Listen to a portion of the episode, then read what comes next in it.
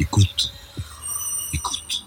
Bonjour, bonne année 2018 à tous. Nous reprenons en ce début d'année notre rite hebdomadaire d'émission et j'ai le plaisir de recevoir aujourd'hui Thierry Coville qui ne vient pas de très loin puisqu'il est chercheur à l'IRIS mais euh, qui est le spécialiste de l'Iran en France et avec lequel on va essayer un peu d'analyser, d'interpréter les événements qui se passent euh, ces temps-ci en Iran. Thierry Coville, bonjour. Oui, bonjour. Alors, on a vu qu'il y a des nombreuses protestations dans le pays. Première question, est-ce que vous pensez que le régime est en danger, que ce qui a commencé va conduire, comme le disent certains ou l'espèrent d'autres, inéluctablement à la fin du régime iranien? Alors, euh, je ne pense pas que le régime iranien soit en danger, pour une simple bonne raison que tout le monde connaît en Iran, c'est le déséquilibre des forces entre les manifestants euh, qui d'ailleurs ne sont pas organisés, il n'y a pas de leader, qui sortent à mon avis plutôt sous le coup de la colère, je pense qu'on y reviendra, et le régime et toutes les forces de sécurité du régime où il n'y a pas photo des équipes de force est tellement patent que personne ne s'attend à ce que ce effectivement qu'il y ait un changement de régime. Par contre, pourtant il y a d'autres cas où le régime avait les armes et où il est tombé. Oui, oui, mais alors justement, je pense que le, la, la, grande question en Iran, c'est le lien entre, on va dire, ceux qui sont sortis, c'est les plus pauvres limite ceux qui n'ont rien à perdre, mais il n'empêche que ce qu'ils disent est ressenti par tous les Iraniens. Donc à mon avis, la clé, euh, le, risque pour le régime, d'ailleurs il l'a bien compris, c'est le lien entre euh, cette classe pauvre et la classe moyenne urbaine des grands centres urbains. Euh, c'est pour ça qu'en euh, parenthèses, il y a un certain nombre de leaders étudiants ou de leaders, on va dire, de la société civile ont déjà été arrêtés en prévention de ça très clairement, le, le, le, régime, en avis, serait en danger comme il l'a été en 2009 si on commençait à avoir des manifestants, de, je veux dire, de manifestations de centaines de milliers de personnes, si ce n'est de millions de personnes. Il y a eu 3 millions de personnes à Téhéran au, au, summum des, des manifestations. Euh, et là, on n'a pas vu ça. On a vu plutôt, effectivement, c'est assez nouveau en Iran, un mouvement qui est plutôt parti des, des petites villes et des villes moyennes, qui a un petit peu aussi, il y a eu des petites manifestations à Téhéran, mais c'est vraiment, moi, moi, je pense vraiment, c'est un mouvement de colère euh, pas vraiment organisé, qui est, qui est lié au mon contentement social et économique qui existe en Iran, qui touche tout le monde. Mais là, pour un certain nombre de raisons, je pense que c'est euh, c'est presque un voilà un cri de colère. Les plus pauvres sont sortis dans la rue en disant on sait ce qu'on risque, mais disons voilà on euh, on a ces récriminations et on, on, on veut les, on veut c'est une sorte de vraiment un cri de colère, un ras-le-bol, un ras-le-bol quoi. Et donc vous pensez que le fleuve va rentrer dans son lit et que cette contestation euh, va finir par euh, finalement se terminer, le régime va reprendre la donne? Oui, mais c'est pas aussi simple que ça. Je pense que le... d'ailleurs dans la presse iranienne, tout, tout ça est en train de débattu très clairement dans les journaux, on va dire entre guillemets modérés en, en Iran. Il y, a, il y a dit bon, on a le choix entre deux méthodes où on réprime où on écoute vraiment ce que disent les manifestants. D'ailleurs, ce qu'a été, ce qu'a dit Rouhani, a dit, il faut écouter ce qu'ils disent. Et, et, et, ils ont très bien, comme, comme je vous l'ai dit, ils ont le pouvoir de réprimer, il n'y a pas de problème. Mais le problème, c'est que les problèmes vont, vont persister.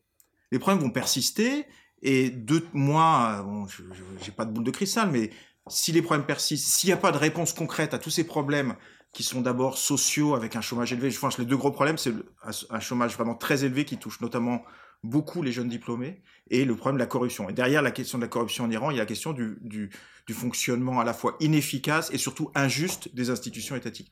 S'il n'y a pas de réponse concrète à ces deux problèmes, euh, face à une société où, qui est en pleine transformation, où les gens demandent hein, la réponse, ils disent qu'ils ont, les gens pensent maintenant qu'ils ont des droits en Iran, hein, et, et demandent la, la, la réponse à leurs revendications. Si rien n'est fait, effectivement, ils peuvent arrêter des gens, etc., faire peur, accuser l'étranger comme ils le font depuis tout le temps, mais d'une certaine façon, ces problèmes réapparaîtront. Alors, je ne sais pas si c'est dans six mois, dans un an, mais ces problèmes, à partir du moment où ces problèmes disparaîtront pas, eh ben, il y aura de toute façon, le, le mécontentement sera là.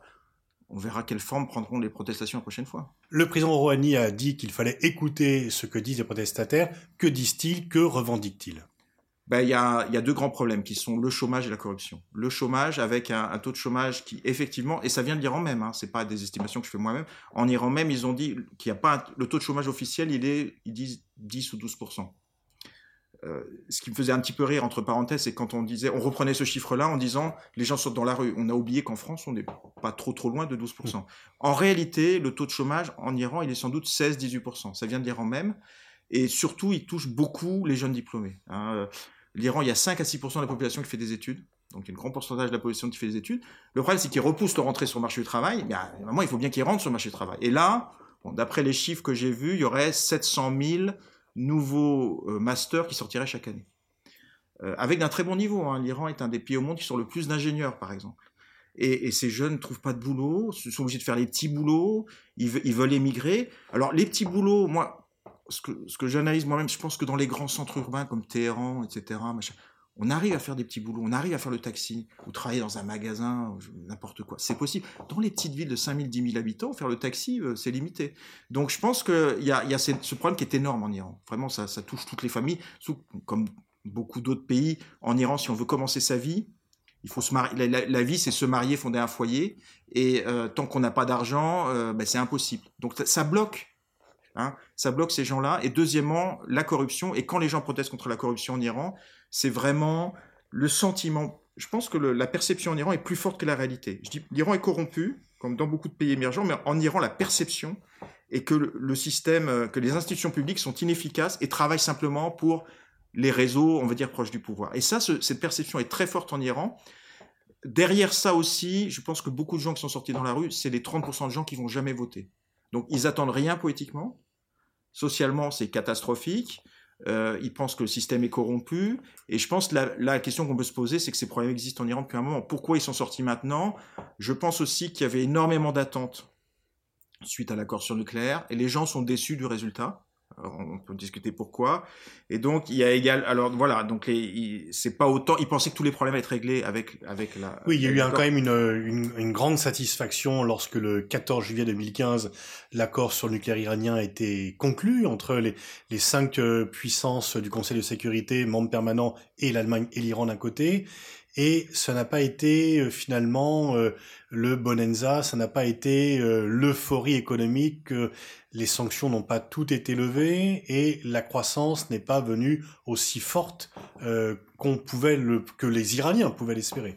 Alors oui et non, toujours pareil. Euh, il y a des sanctions qui ont été levées suite à l'accord et c'est que depuis 2016, donc c'est très récent. Hein. Donc les, deux sanctions qui ont été levées pour l'Iran qui sont importantes, qui ont relancé l'économie quand même, c'est l'Iran peut exporter maintenant tout son pétrole. Or le pétrole en Iran, c'est la moitié des recettes budgétaires. Donc c'est pas rien. L'Iran a récupéré le quart de ses recettes budgétaires. Et d'autre part, l'Iran maintenant peut quand même commercer avec les pays européens. On voit la France, l'Angleterre, l'Allemagne arriver dans les premiers partenaires commerciaux de l'Iran. Donc les entreprises iraniennes peuvent importer des produits de l'Europe et faire repartir la production, notamment la production automobile. Donc tout ça mis ensemble fait qu'en plus une politique plus sérieuse de Rouhani, plus stricte, plus rigoureuse par rapport à Ahmadinejad. Donc la croissance est effectivement repartie depuis 2016 et 2017, avec plus 6% en 2016, plus 4% en 2017, et l'inflation qui est quand même à 30% euh, en 2012, maintenant elle atteint 10%. Donc c'est un peu un peu paradoxal. L'économie va mieux, hein, mais les gens, mais je pense que bon, on l'a vu ça dans d'autres pays.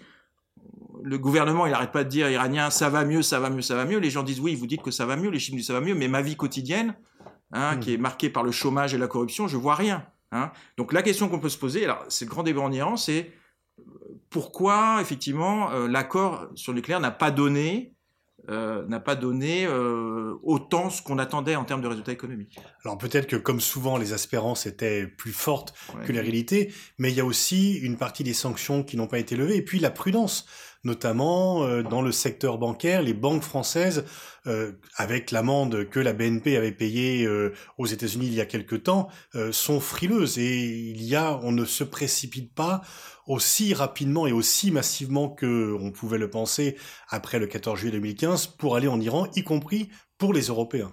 Oui, tout à fait. Ça, c'est le grand problème. Il n'y a même pas que française. Hein. Il n'y a aucune grande banque européenne qui est revenue en Iran. Euh, et, même il y a des choses légales qu'elles pourraient faire, elles sont traumatisées dans, leur idée. Le risque est trop élevé euh, si on leur parle d'Iran. Elles refusent même de parler d'Iran. Je crois que, c'est une anecdote, mais ça en dit long. Je crois que l'ambassadeur d'Iran, d'après ce que j'ai compris au Royaume-Uni, il peut même pas ouvrir un compte bancaire. On en est là. Parce que les, les banques européennes ont peur de travailler avec l'Iran. Et donc là, on peut dire que les sanctions américaines ont bien marché, parce qu'ils n'ont même pas besoin d'en rajouter. Euh, maintenant, ils ont traumatisé les banques européennes. Alors, je pense que la réponse à ça, en plus, effectivement, on a quand même un nouveau président américain qui tous les jours nous sort des tweets contre l'Iran. Donc, on peut imaginer les banques, on leur dit maintenant aller travailler avec l'Iran, elles refusent. Je pense que là, il y a, besoin, je veux dire, on ne pourra pas avoir d'investissement étranger, notamment européen en Iran, sans la présence des grandes banques. Donc là, je pense qu'il y a, moi je ne suis qu'un chercheur, etc., mais je pense qu'il y a une, si l'Europe n'est pas capable, avec sa puissance économique, de donner des garanties aux banques européennes pour aller en Iran, compte tenu de l'intérêt économique stratégique, là, je pense qu'il y a un problème. Là, il y a un véritable problème. Il y a également, euh, il faut aussi pas l'oublier, c'est que avec l'Amérique, les, États-Unis continuent leur politique d'affaiblissement économique de l'Iran. Alors, ils disent effectivement l'accord sur le nucléaire est réglé, mais ils ont trouvé d'autres motifs. Enfin, moi, je dis ils ont trouvé. Il y a d'autres motifs de, de mécontentement de la politique iranienne. Ils disent bon, effectivement, les droits de l'homme, euh, le soutien de l'Iran aux terroristes, ce qu'ils appellent terroristes comme le Hezbollah ou le Hamas, et également le programme des missiles iraniens. Donc ils ont créé des listes entières d'entreprises et de personnalités iraniennes avec qui, en gros, les entreprises du reste du monde n'ont pas le droit de travailler. La grande peur des entreprises françaises, comme l'Iran, c'est vrai que c'est pas du tout transparent, c'est de se retrouver en contact avec ces organismes qui appartiennent souvent, par exemple, au passe d'Aran. Donc ça freine également énormément notamment l'investissement étranger en Iran. Donc on ne peut pas dire, hein, quand on voit le gouvernement américain dire ah oui euh, les gens ne euh, sont pas contents de la situation économique bon ils, oublient de dire euh, que le maintien de sanctions américaines est en partie à l'origine de ce mécontentement. Est-ce qu'il y a une possibilité que la Chine vienne remplacer tout cela? Il y a dans le programme des routes de la soie, les Chinois sont très avenants avec les Iraniens. ils commencent à réfléchir à faire des accords avec un pétro-yuan, une monnaie chinoise qui achèterait le pétrole. Est-ce qu'il n'y a pas pour les pays occidentaux un risque à force d'être euh, soit hostile comme les États-Unis, soit attentiste comme euh, un peu les Européens, le risque de se voir remplacé euh, par d'autres concurrents. Ah ben c'est déjà fait. L'Union européenne était le premier partenaire commercial de l'Iran. Depuis les sanctions, où les entreprises européennes se sont massivement retirées du marché iranien, la Chine est devenue le premier partenaire commercial de l'Iran. Donc c'est déjà fait. Et effectivement, le, le, risque. Alors, jusqu'à présent, par exemple dans l'automobile, les Iraniens nous disaient aux Français, bon, nous, on préfère quand même travailler avec les Européens ou les Français qu'avec les Chinois. Mais enfin, compte tenu de la rapidité avec laquelle l'économie chinoise progresse, euh, compte tenu effectivement de notre attentisme, parce que c'est une déception hein, en Iran par rapport notamment à l'absence de la présence de grandes banques européennes, euh, c'est sûr que les, les, les Chinois sont en train de réfléchir à des modes de paiement Hein, pour l'idée, c'est de ne pas utiliser le dollar. Ils ont des banques qui sont pas, qui, qui, pourront pas être affectées par les sanctions américaines. Et donc, très clairement, si on fait rien, et, ils, vont rester à la première place et, et euh, ce sera très difficile de les déloger. Et là, euh, le président Macron, euh, qui a annoncé, enfin, on parle d'une première visite d'un président français depuis 79. Est-ce que vous pensez que la France euh, est en train de se positionner, essaye de faire bouger les lignes? Le président Macron s'est exprimé assez fortement pour le maintien de l'accord nucléaire iranien en s'opposant à Donald Trump.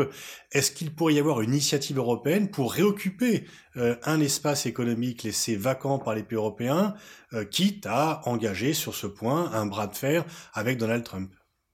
Oui, moi je, pense que c'est même pas souhaitable. Moi je dirais c'est une nécessité et c'est une chance. Là actuellement on a, euh, est, on est en phase de normalisation. Dire le calcul européen après l'accord sur le nucléaire, c'est dire bon, l'accord sur le nucléaire a empoisonné les relations entre l'Europe et l'Iran. Euh, L'Europe a beaucoup d'intérêts commerciaux en Iran, a beaucoup d'intérêts stratégiques. Si l'Europe veut exister dans la Moyen-Orient, on est obligé d'avoir des relations au moins normales avec l'Iran. Donc le calcul qui était, c'est on normalise nos relations euh, avec l'Iran euh, suite à cet accord. Et alors là, je pense, en plus, on a effectivement l'arrivée de Trump, euh, à mon avis, au Moyen-Orient. Bon, je pense qu'il ne faut pas perdre trop de temps à commenter sa politique, mais je pense qu'il faut voir, je pense que l'efficacité de sa politique, elle est nulle en Iran. Parce que je dis ça, c'est que la crédibilité de sa politique, elle est nulle. Parce que aucun des manifestants actuellement, même s'il dit c'est très bien qu'il y ait des manifestants, aucun des manifestants va crier vive Trump. Mmh. Parce qu'il il a quand même euh, euh, mis en place le visa contre les, les, les musulmans en Iran, enfin le fameux Muslim ban, ça concerne l'Iran.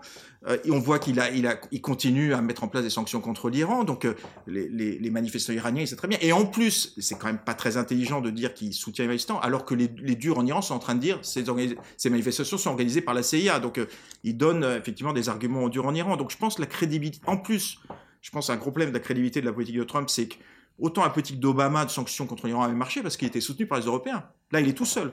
Donc moi, je pense qu'on a une chance quelque part. On a une chance. Euh, il faut. Je, suis tout à fait. Moi, je soutiens euh, à mon modeste niveau les, initiatives de, du président Macron. Moi, je pense que c'est la bonne stature, la bonne, la bonne position vis-à-vis de l'Iran. Il faut qu'on normalise nos relations avec ce pays. Et alors, un bras de fer, le mot est peut-être trop fort, mais je pense qu'il ne faut pas hésiter, compte tenu de nos intérêts économiques et stratégiques, Là, je parlais de la question des banques. Je vois pas pourquoi, quand même, on n'arriverait pas à mettre en place des systèmes de financement. Je pense qu'on est capable de donner des garanties euh, publiques aux grandes banques européennes parce que c'est à la fois, on voit bien un intérêt économique, mais c'est un intérêt stratégique parce que les, Iraniens commencent à dire bon, cet accord, on a fait beaucoup d'efforts.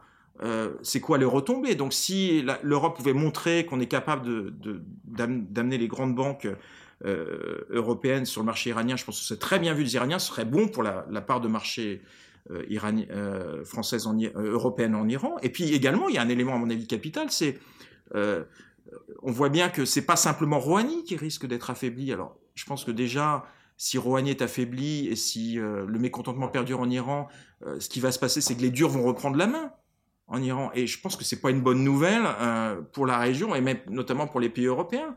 Donc là, je pense que plus euh, et, c'est pas de soutenir Rouhani, mais plus on pourra avoir des échanges économiques avec l'Iran, plus ça quand même ira dans le sens du programme de Rouhani d'ouverture économique.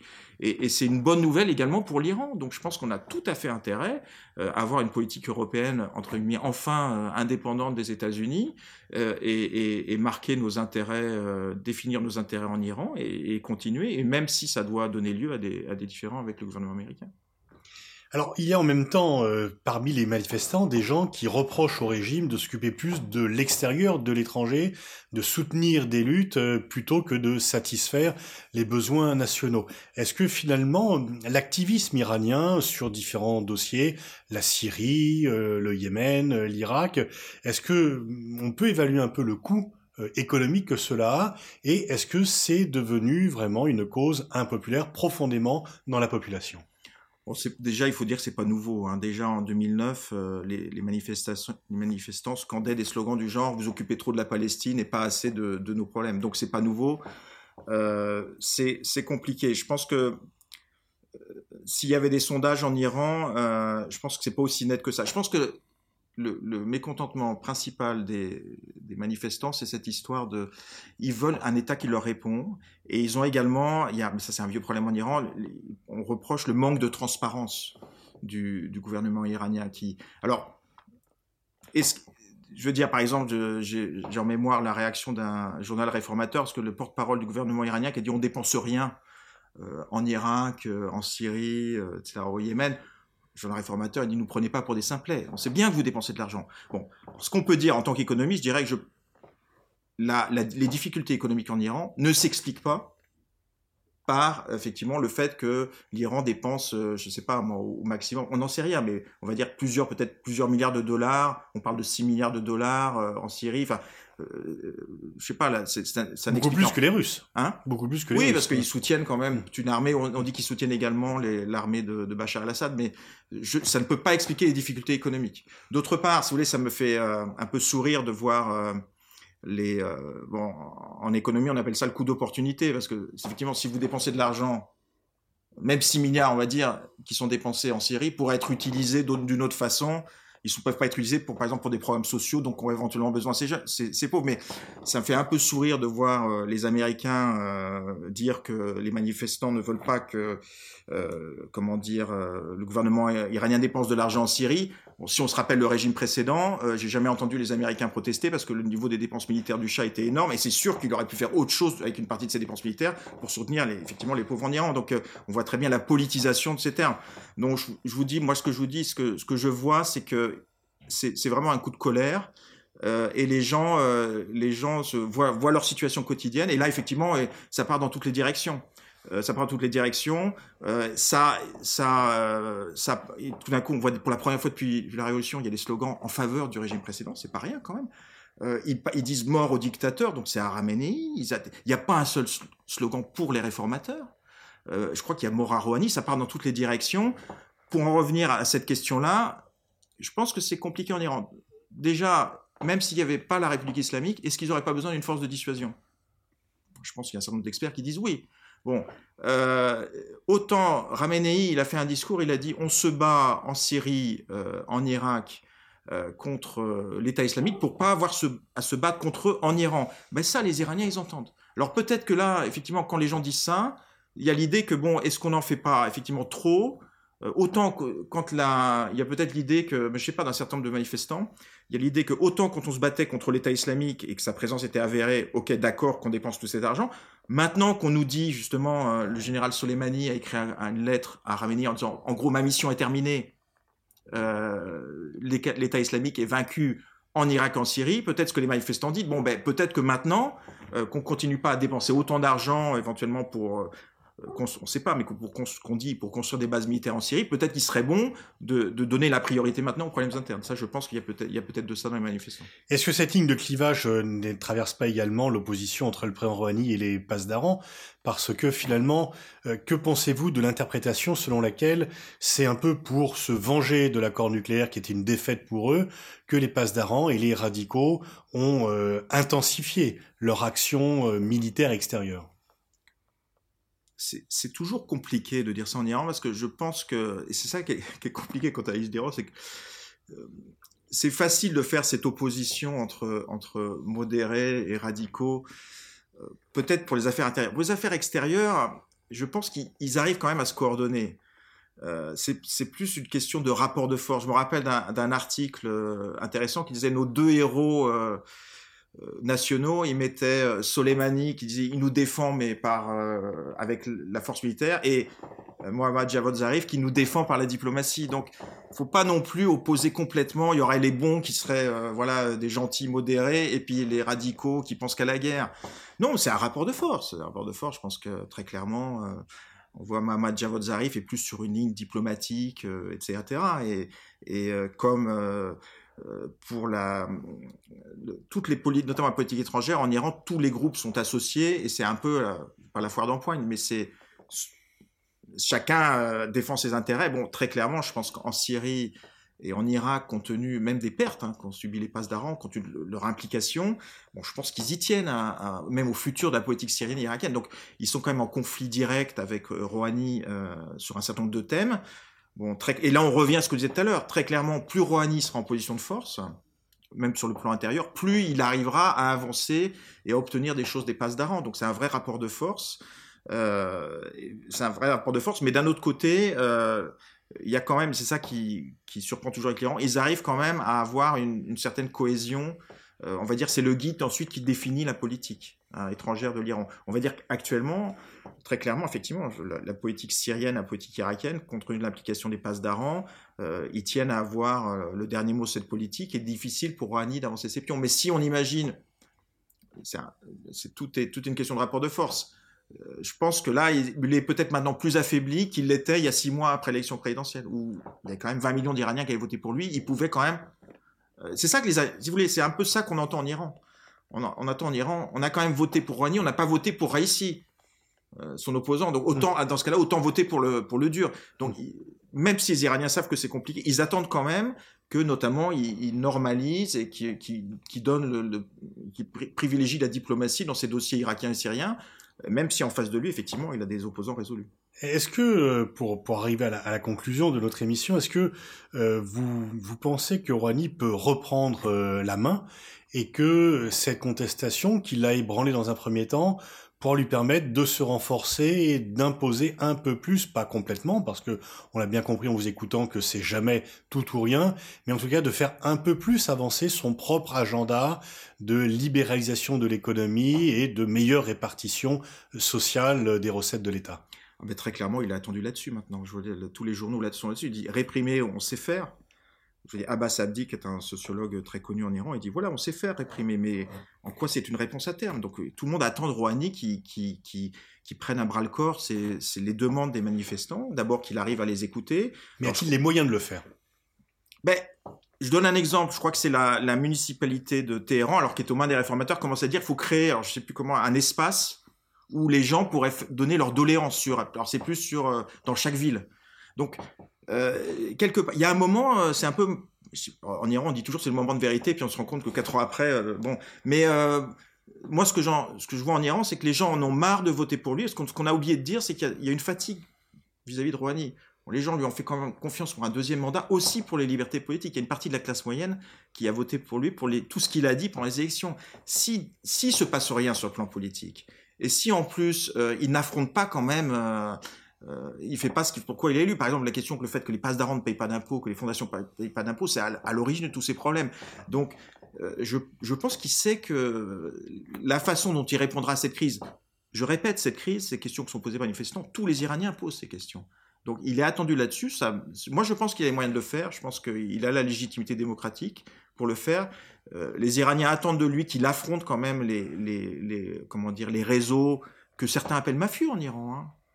Même ouvertement. Hein. donc, euh, qu'il affronte ces, réseaux d'intérêt euh, économiques et politiques, qu'il les affronte, et, je pense qu'il a les moyens de le faire. Alors, très clairement, on en revient aussi au, à la politique de l'Europe. Ce serait plus facile pour lui de, de, de, mener cette politique si en même temps un certain nombre de grandes banques européennes revenaient sur le marché iranien et il commençait à y avoir des investissements plus d'investissements étrangers en Iran.